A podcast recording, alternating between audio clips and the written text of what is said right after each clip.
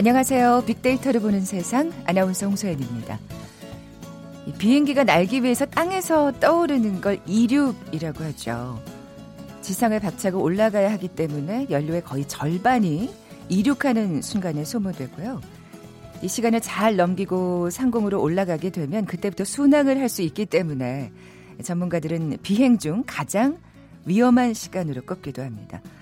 그래서 이륙할 때 시간을 아주 위험한 13분이라고 한다는데요.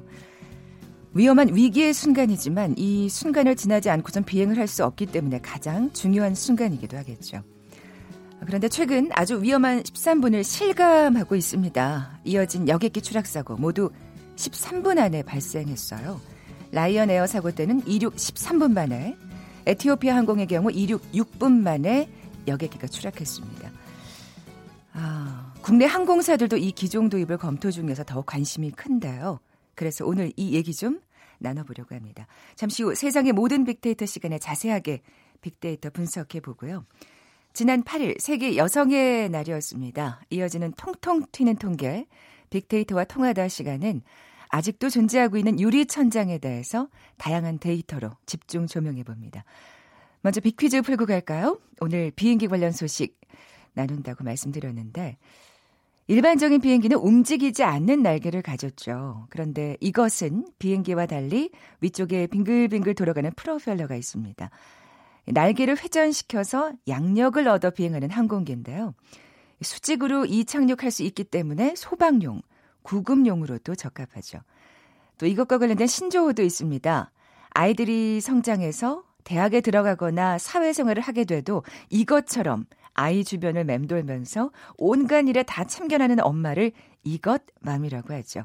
무엇일까요? 보기 드립니다. 1번 로켓, 2번 우주선, 3번 헬리콥터, 4번 종이 비행기. 오늘 당첨되신 두 분께 커피와 도넛 모바일 쿠폰 드립니다. 정답 아시는 분 휴대전화 문자 메시지 지역번호 없이 샵 9730, 샵 9730입니다. 짧은 글은 50원, 긴 글은 100원의 정보 이용료가 부과됩니다.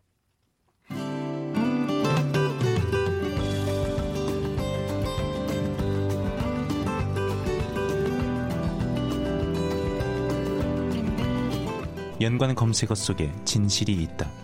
KBS 일라디오 빅데이터로 보는 세상. 세상의 모든 빅데이터. 궁금했던 모든 화제와 이슈를 빅데이터로 분석해 보는 시간이죠. 세상의 모든 빅데이터. 빅 커뮤니케이션 전민기 팀장 나와 계세요. 안녕하세요. 네, 반갑습니다. 전민기입니다. 네.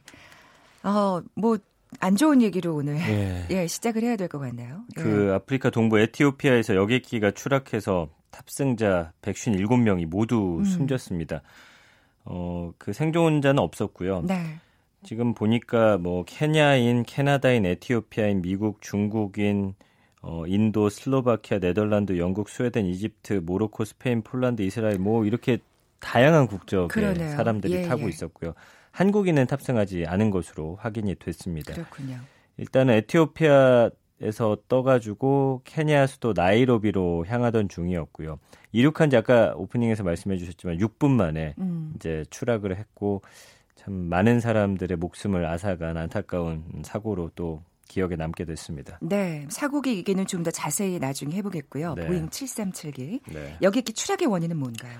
지금 원인이 아직 전문가들도 추정하기에는 이르다 이야기를 하고 있죠. 이제 블랙박스 같은 것들이 어, 수거가 되면 한 한 달 정도는 걸릴 것이다라는 이야기 나오고 음. 있는데 그 비행 추적 웹사이트가 있어요. 어, Flightradar 24라는 그런 곳인데 여기서 이제 이 항공기를 추적을 해봤더니 어, 여기가 이제 아디스 아바바라는 공항인데 고도가 높고 굉장히 더워서 네. 평소에도 여기가 어, 이륙하는데 굉장히 어려운 곳으로 또 소문이 난 그런 곳이라고 음. 합니다. 어, 그래서 이거를 봤더니 처음에 이륙하고서 거의 1000피트 정도 쭉 올라갔다가 갑자기 한 450피트 훅 떨어졌다가 아. 이제 위성 추적 데이터 사라질 때까지 또 빠르게 900피트를 확 올라갔어요. 그러니까 빠르게 올라가고 내려가고 올라가고 반복하다가 네. 지금 이렇게 된 걸로 나타나고 있거든요. 음. 이 때문에 원인은 뭐 추후에 발견할 수 있겠지만 어, 일단은 이 여객기에 좀 문제가 있는 거 아니냐 이런 쪽으로 그렇죠. 뭐 의견이 모아지고 아무리 있습니다. 뭐 공기층이 불안했 불안했다고 하더라도 네네. 아, 유엔 직원들이 많이 탑승했었죠. 지금 유엔 직원이 19명이 이제 탔기 때문에 또 많은 분들이 애도를 표를 하고 있습니다. 그러니까 케냐에 있는 유엔 안전보안국의 그 자료를 보니까 에티오피아 여객기 추락 사고로 지금 어 19명의 유엔 직원이 숨졌고 세계 식량 계획 직원 7명, 그다음에 나이로비 유엔 사무소 직원 6명 숨졌고 유엔 난민 기구, 유엔 식량 농업 기구 뭐 이런 곳에 일하는 분들이에요. 사실은 이 아프리카에서 어 이분들이 하는 일들은 그 굉장히 인류에 있어서 중요한 일들이거든요. 그렇죠. 예. 거기서 또 활발하게 활동을 맞습니다. 거기서. 이제 예. 사실은 음 먹는 것도 잘 먹지 못하고 이런 분들을 거의 봉사하다시피 하는 분들이기 때문에 많은 분들이 이렇게 안타까워하고 있고 어 사실은 이분들이 케냐 수도에서 유엔 환경총회가 있었기 때문에 음, 단체로 또 글로 가던 그랬군요. 곳이었어요. 사실 뭐 탑승자 모두의 사연이 다 슬프겠지만 그렇기 때문에 유엔 본부를 비롯한 각 기관에서 조기를 또 개항한다고 합니다. 네, 이 소식은 저는 어, 계속 사실 이 여객기 추락 사고는 사람들에게 굉장히 그 주목을 끄는 그럼요. 예, 뉴스잖아요. 그래서 막 살펴보게 되는데 혹시 뭐 우리하고는 관련이 음, 없나 해서. 그렇죠. 근데 목숨을 구한 사람이 있다는 거는 처음 알았나요? 그러니까 비행기에 탔던 사람은 아니고요. 네, 네. 한 2분 정도 늦게 가는 바람에 삭지를 못해 한 겁니다. 그래서 이게 어떻게 보면 행운이 되었나요? 그렇죠. 예. 늘 이런 순간에 보면 이렇게 생과사가 딱 갈리는 어떤 그러니까요. 지점이 있는데 예. 이 사람은 어 뭐 다행이라고 해야 될까요? 예. 비행기에 늦는 바람에 네. 타지 못했다라는 겁니다. 그러니까 그리스 국적의 안토니스 마브로폴로스라는 사람인데 비영리 단체 대표예요. 그래서 아, 유엔 이분도 유엔 그 회의에 참석하려고 맞습니다. 아, 그래서 참석하기 위해서 갈 예정이었는데 어, 정각에 탑승구에 도착하도록 정말 노력을 했는데 그러지 못했다라는 음. 거예요. 그래서 어쩔 수 없이 다음 항공편을 예약했는데 그것도 못한 게 알고 봤더니 이 비행기가 어, 추락했기 때문이다라고 하면서 SNS에 올렸어요. 그래서 나는 정말 운이 좋았지만 어, 여기 탑승한 다른 분들의 또 애도를 표하는 음. 모습을 보면서 참 어, 묘한 그런 상황이고 기분을 느꼈습니다. 그러네요. 예. 많은 분들이 빅데이터 상에서 또 관심을 나타냈을 것 같은데요. 지금 이틀 동안 한 사고 관련해서 12,100여 건 정도 언급하셨더라고요. 그래서 연관어 보면은 항공, 여객기, 승객, 승무원 그 이후에는 이제 기종이라든지 생존자, 케냐, 뭐 이스타항공, 사망, 라이언에어, 라이언에어가. 나오는군요. 그렇죠. 예. 그래서 네네. 연관어 보면은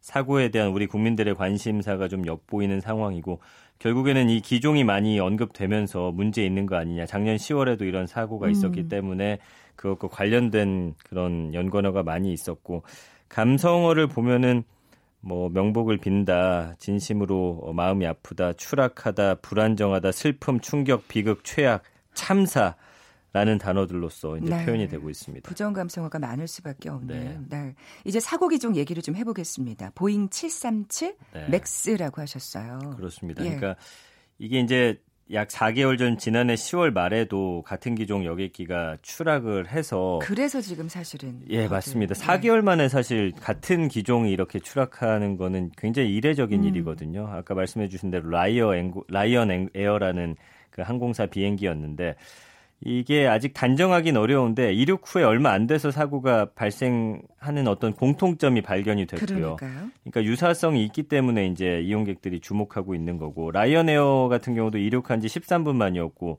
어 이번 사고도 6분 만에 추락을 했기 때문에 두 항기 다 이륙 직후에 급상승 급하강을 아주 반복했다. 그리고 고도 유지하는데 어려움을 겪었다라는 게 그러면서 조종사가 이 착륙을 시도하겠다 이렇게 또 어, 이야기도 전했기 때문에 이 공통점이 거의 뭐 유사한 게 아니라 똑같다고 보셔야 될 것 같아요. 네, 네. 그러니까 보고서를 봤더니 이 라이언에어 여객기는 당시에 새로 설치한 그 실속 방지 장치라는 게 있는데 그게 센서가 오작동을 일으켜서 고도를 잃게 되면서 음, 조종사가 이제 고도를 높이기 위해서 사투를 벌였는데 그게 반복되는 과정에서 올라갔다 내려갔다 하면서 이제 추락 막지 못한 것으로 드러났기 때문에 네. 이 보잉 737 맥스 기종에 문제가 있는 거 아니냐. 그러니까요. 이런 이야기가 지금 계속 나오고 있는 상황이에요. 조종사도 역부족일 수밖에 없는 아주 긴박한 상황이었던 것 같은데 네.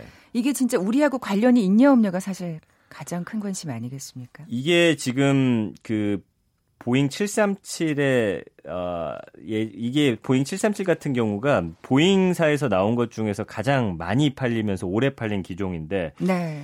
어, 많이 들어보셨을 거예요. 사실 맞아요. 보잉 뭐7 그쵸. 어쩌고 뭐 네. 이런 예. 이게 4세대 모델이에요. 그러니까 보잉 737을 좀 더 발전시켜 가지고 어 어, 기름을 좀 덜 먹으면서 오래 날 수 있는 그런 기종, 더 많은 사람 태울 수 있는 기종인데 이게 지금 문제가 되는 게 전 세계적으로 너무나 많이 팔렸어요. 중국 같은 경우는 지금 70대나 운영되고 있고. 근데 뭐 항공을 운항을 중단하겠다고 지금 중단하기로 네, 했죠. 네, 근데 네. 우리나라도 지금 이스타항공이 두 대를 지금 음, 운영을 하고 있는데 어쨌든 이게 계속해서 전 세계적으로 지금 올해만 해도 만 대 정도가 팔린 상황이고 네. 전 세계적으로 보더라도 지금 수많은 비행기들이 어, 하늘에 떠 있기 때문에 많은 분들이 너무 걱정을 할 수밖에 없고 이거 지금 항공사에 계속 문의 전화 들어옵니다. 그래서 내가 가는데 혹시 이 보잉 737 맥스 아니냐. 음, 그래서 취소하는 사태가 없죠. 계속 일어나고 있어요. 네네. 네. 그렇기 때문에 이 같은 기종 쓰는 항공사하고 이용객들 입장에서는 걱정하는 상황이고 역시나 어 아까 말씀해 주신 대로 중국은 일단은 이 기종에 대해서 전체적으로 어, 운행하는 것을 중지했고 다른 국가들도 발표를 했어요. 예, 지금 예. 그런 상황으로 지금 나아가고 있는 것으로 보입니다. 네, 아, 우리나라에 지금 이스타항공이 그러니까 지금 두 대가 운항이 되고 있는 상황이군요. 근데 이제 운항은 네. 두 대밖에 안 되는데 앞으로 이거가 굉장히 많이 도입될 예정이에요. 수입될 그러니까, 예정이란 예, 말씀이시죠. 예, 올해 같은 경우는 대한항공이 6대, 티웨이 항공이 넉 대, 이스타항공이 4대 이제 추가로 들여올 것으로 보이고요. 네. 향후에 지금 대한항공과 제주항공 같은 경우는 최대 50대 정도 계약을 했어요. 그러니까 2022년부터 제주항공 같은 경우는 이 비행기를 받기로 했거든요. 티웨이 항공도 10대 정도 더 추가로 도입할 거기 때문에 국내에도 만약에 이대로 계약 한 대로 받아들이게 된다면은 한 몇 년 후에는 뭐 150대 이상이 지금 아. 운항될 수 있는 상황이어서 네네. 네. 그 전에 뭔가 빠른 대책이 필요한 것 같습니다. 근데 지금 우선은 사실은 이게 어떻게 해서 사고가 나는지 원인이 좀 더 정확히 근데 이제 1년 걸리는데 그때까지 타는 아, 분들 불안하잖아요. 올해 또 답답하네요. 새로 들어오는 것들이 있고 이스타항공 같은 경우는 직원들이 지금 운항 종, 중지를 해달라고 네. 사실은 홈페이지 게시판에다 글을 올렸는데 이스타항공 측에서는 음, 아직 그럴 계획이 없다 이렇게 말하다 보니까 네.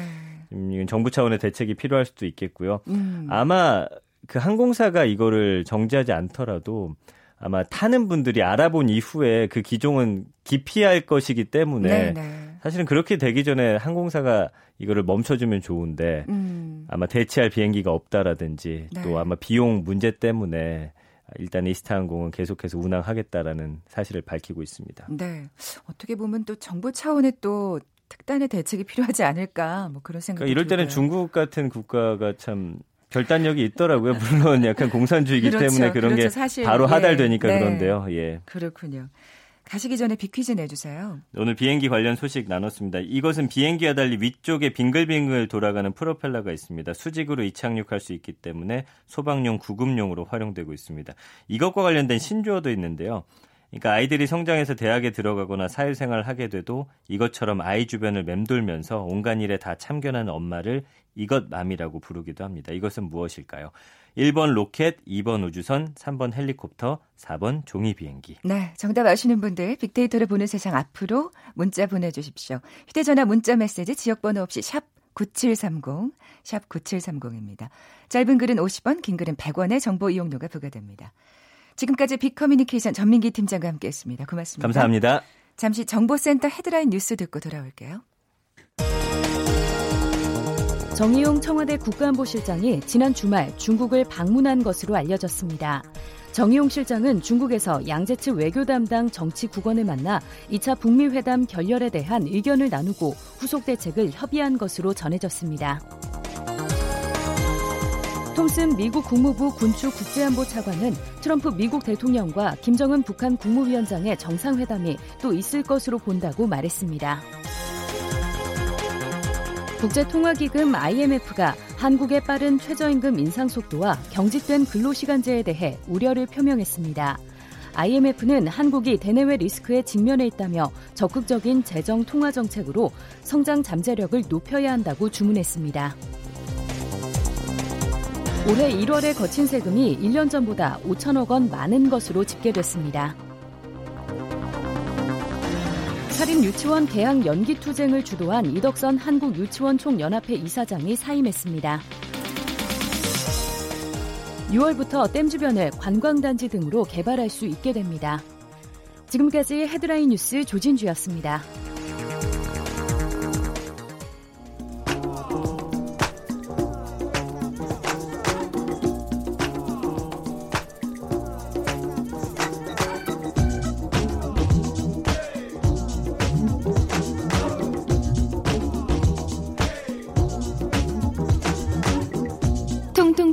통계. 빅데이터와 통하다. 데이터와 차트로 세상을 보는 시간 통통 튀는 통계 빅데이터와 통하다. 데이터 분석가 신현호 팀장 나와 계세요. 안녕하세요. 네, 안녕하세요. 네. 어, 이 말씀드린 예, 기억이 나요. 저희 프로에서도 네. 지난 8일이 세계 여성의 날이었습니다. 오늘 그래서 여성과 관련된 주제를 갖고 나오셨나요? 네, 음. 그렇습니다. 그 말씀하신 대로 매년 3월 8일이 유엔이 정한 세계 여성의 날인데요. 네. 이게 연호는 아주 오래된 행사입니다. 아, 그, 그 1908년 미국 여성 노동자들이 심지어 그 당시에는 노동자들의 환경이 되게 나빴는데 네, 네. 심지어 여성 노동자들의 환경은 남성 노동자들의 환경보다도 더 나빴어요. 음. 그리고 여성들은 참정권이 없었어요. 투표권이 없었어요. 아, 그래서.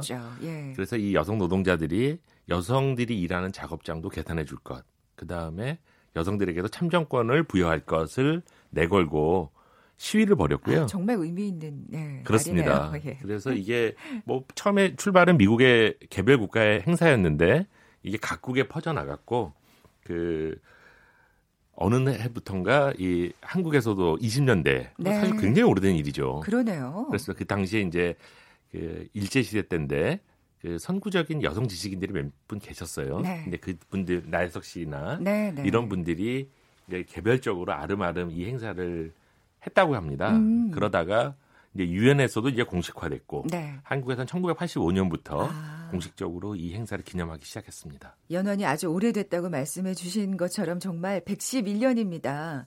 그래도 근데 여전히 이 유리천정을 실감할 수 있는 게 지금 현실이라는 말씀이시잖아요. 그렇습니다. 네. 음.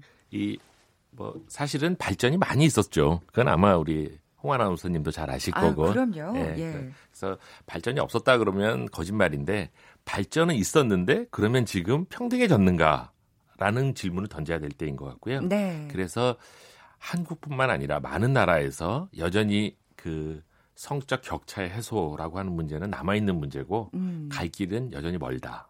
뭐 이렇게 생각하실 것 같습니다. 네. 그래서 뭐 경제적 측면을 보면 여전히 여성 중에서 일하는 사람의 비율이 네. 남성 중 일하는 사람의 비율보다 많이 낮고요. 음. 그다음에 똑같은 일을 한다고 하더라도 여성의 소득이 남성의 소득보다 대처로 낮습니다. 음. 그리고 어렵게 이제 기업에 취직을 한다고 하더라도 상위 직급으로 올라갈수록 점점 더 여성을 찾아보기 어려운 게 현실입니다. 네, 네. 이건 이제 경제적 측면이고요. 물론 이제 이거 외에도 정치적 측면도 대단히 중요한데 뭐 국회의원이나 뭐 장관이나 이런 분 쪽에서 여성은 매우 적게 대표되고 있는 음. 어, 뭐 그런 문제도 있고 사실 그렇죠. 예. 그다음에 또 이제 사회문화적으로도 여전히 네.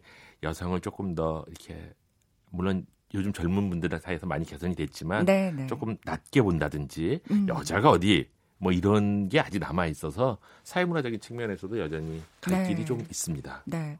뭐 오늘 좀 경제적 영역에 좀 초점을 맞춰서 얘기해 볼까 싶은데요. 네. 아까 말씀하신 대로 그게 어쨌든 우리나라뿐만이 아니라 전 세계적인 현실이다라고 지적을 해주신 건데 우리나라 얘기를 좀 해볼까요? 그러면? 네. 예, 뭐 그보다 이제 뭐 이제 넓- 넓게 봐야 되니까 네, 네. 세계 전 세계적인 현상을 하나만 말씀드릴게요. 네, 네. 그 유엔에서 여성의 날을 맞이하면 매년 발표를 합니다. 얼마나 여성이 차별받고 있는지. 네. 그러니까 전 세계를 대상으로 하면 그 남성이 만약에 만 원을 벌 동안 여성은 7,700원을 법니다. 음. 그러니까 약 그 격차가 23% 정도 되는 거죠. 네, 네. 그래서 이 격차가 전 세계적으로 남아 있는 여성의 격차 23%인데요. 물론 이게 각국마다 똑같지는 않습니다. 거의 100% 가까이 그러니까 평등에 가까이 간 나라도 있고 음. 격차가 매우 심한 절반도 안 되는 나라가 있어요. 우리나라는 아래쪽인 거죠. 그러니까. 그렇습니다. 예. 우리나라는 네. 아, 좀 유감스럽게도 그 격차가 아까 평균이 23%라고 했는데 네. 가장 최근 통계로 34.6%입니다. 그래서 아. 평균보다도 많이 격차가 심하고 특히 우리가 선진국이라고 하는 OECD 국가에서는 네. 한국이 가장 심한 나라입니다. 아, OECD 국가 중에서요? 그렇습니다. 이제 OECD가 총 36개 국가인데요. 저희가 마- 말하자면 이 격, 임금, 성별 임금 격차 분야는 꼴등입니다.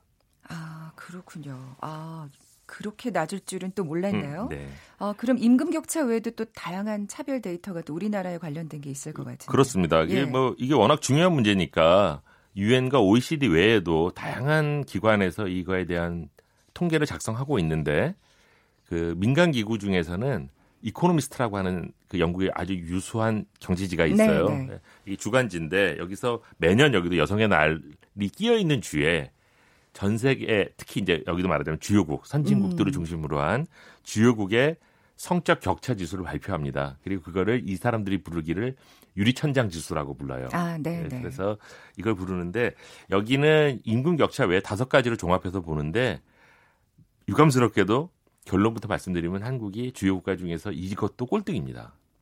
아, 이건 어떠냐 하면 다섯 가지 분야가요. 임금 격차 분야는 아까 말씀드렸던 대로 꼴등. 네. 그 다음에 조금 상위 직급 관리자 레벨 음. 우리로 말하는 뭐 부장, 뭐 과장 이런 분들 관리자 레벨로 갔을 때 여성의 비율도 주요국 중 꼴등. 최상위 직급 직위라고 할 수 있는 게 이제 이사회 구성원인데요. 이사회 구성원에서도 한국이 꼴등. 그럼 꼴등이 아닌 게 뭐가 있느냐? 네. 두 개가 있습니다. 있군요. 예. 하나는 여성의 경제활동 참가율. 아, 네, 네. 이건 꼴찌에서 2등. 아, 그리고 네. 마지막으로 이제 대졸 이상자 중에서 여성의 비율도 격차도 이것도 꼴찌에서 2등입니다. 아, 이렇게 심각할 줄은 몰랐어요. 좀, 좀 속상해지려고 그러는데. 네. 이유가 있을 텐데, 우리나라가 이렇게. 이게 뭐 이제 사실은 네. 역사가 오래된 문제여서 그런 게 있는 것 같아요. 음. 그러니까 이 임금 격차에 대해서 얘기를 하면 많은 사람이 궁금해합니다. 왜 임금 격차가 발생하지? 이렇게 하는데 첫 번째로 생각할 수 있는 게 이런 겁니다. 그러니까 여성들이 남성에 비해서 학력이 낮기 때문입니다. 아, 네, 네. 근데 이건 왜 그러냐면 여성들이 지능이 낮거나 이래서가 아니에요. 사실은 과거에 우리 부모님 세대에 굉장히 많은 경우에 말하자면 아들과 딸이 있는 집에서 딸은 교육을 안 시키고 아들은 교육을 시켰던 거예요. 음, 음. 우리 부모님 세대로 가면 남성은 그래도 중학교, 고등학교 졸업하신 분이 상당히 있는데 여자분들은 초등학교 졸업한 분들이 대부분이에요. 음. 그러니까 이 격차 상당히 심하거든요. 네.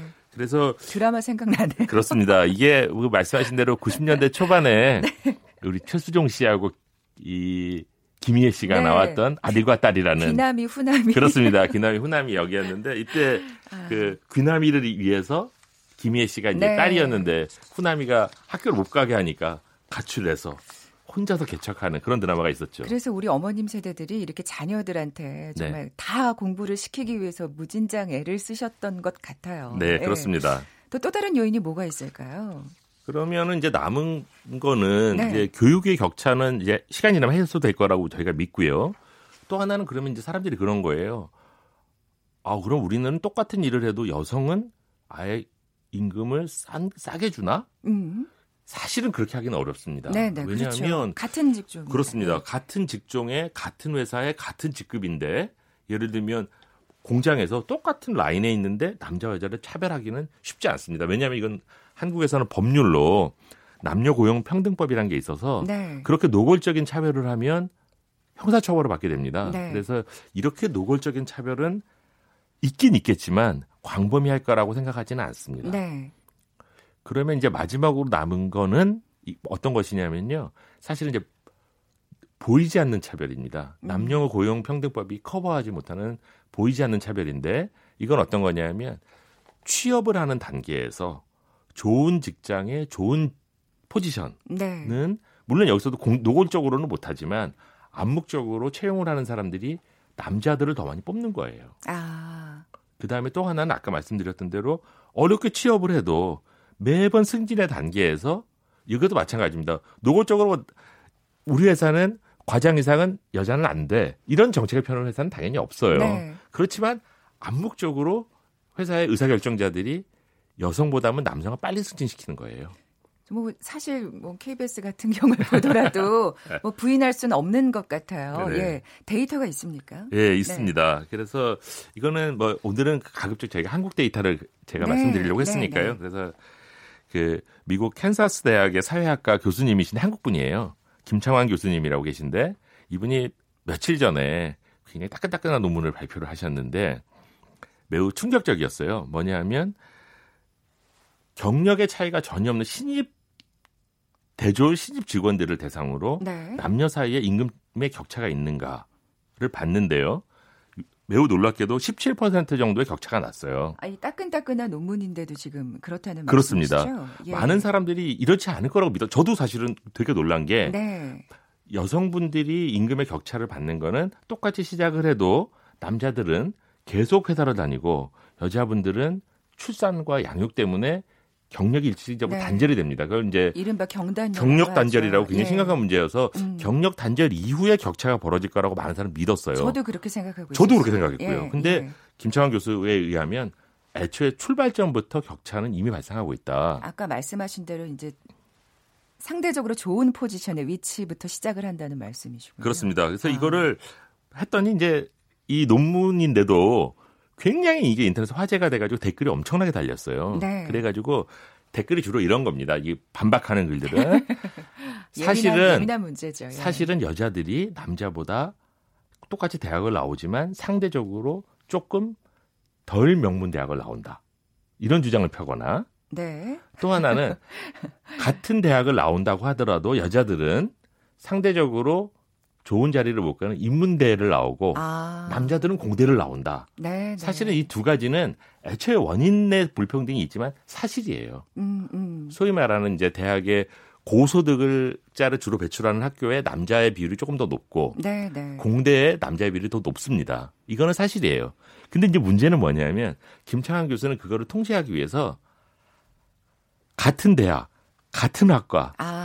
심지어 같은 성적 그런 요인을 다 배제하셨군요. 그렇습니다. 아. 부모의 소득까지 다 같은 이거 저거 내가 고- 생각할 수 있는 모든 걸 다 배제하고 나서 남은 게 17%다. 그럼 그러니까 사실 그 여러 가지 그냥 사회적 요인까지 다 복잡하게 다 얽혀 있으면 굉장히 또 격차가 더 벌어지죠. 그렇습니다. 그러니까 그렇군요. 말하자면 똑같은 대학에 똑같은 공대를 졸업한 똑같은 성적의 남학생과 여학생도 인구 격차가 17%가 난다는 얘기예요. 참. 그래서 이게 사실은 네. 상당히 화제가 되고 네. 많은 네. 사람들을 놀라게 하고 저도 굉장히 놀랐습니다. 이거는 사실은. 그러니까요. 네. 예. 승진에서 차별받는 거는 또 뭐 더할 나위 없는 거고요. 그렇습니다. 예, 예. 이거는 뭐 지금 아시겠지만 조금 낮은 직급에서는 대부분 거의 50% 가까이 되잖아요. 네. 근데 관리자로 올라가면 많이 줄어들고 공직자 중에서는 최고 고 고위공무원 단위 가면 5% 미만입니다. 아, 기업에서는 이사회 구성원으로 가면 2%에 머물고 있어요. 음. 그리고 그 중에서 회장님의 부인, 회장님의 따님을 제외하면 1%밖에 안 됩니다.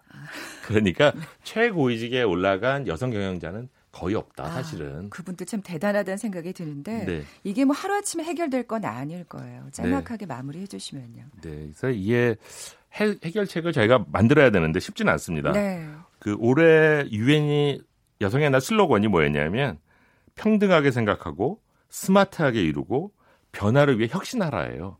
과거와 같이 단순한 방법으로 이제 해결되지 않는 음. 단계까지 왔습니다. 이 조금 더 우리가 창의적인 노력이 필요하다라는 것까지만 확인을 하고 네. 그거는 다음 기회에 한번 더 그러니까요. 얘기를 했으면 좋겠습니다. 네. 뭐좀 굉장히 길게 얘기를 나눠야 될 네. 그런 주제인 것 같아요. 데이터 분석가 신현호 팀장과 함께했습니다. 고맙습니다. 감사합니다. 오늘 커피와 도는 모바일 쿠폰 받으실 두 분입니다. 6315님, 4151님 헬리콥터 정답 맞춰주셨어요.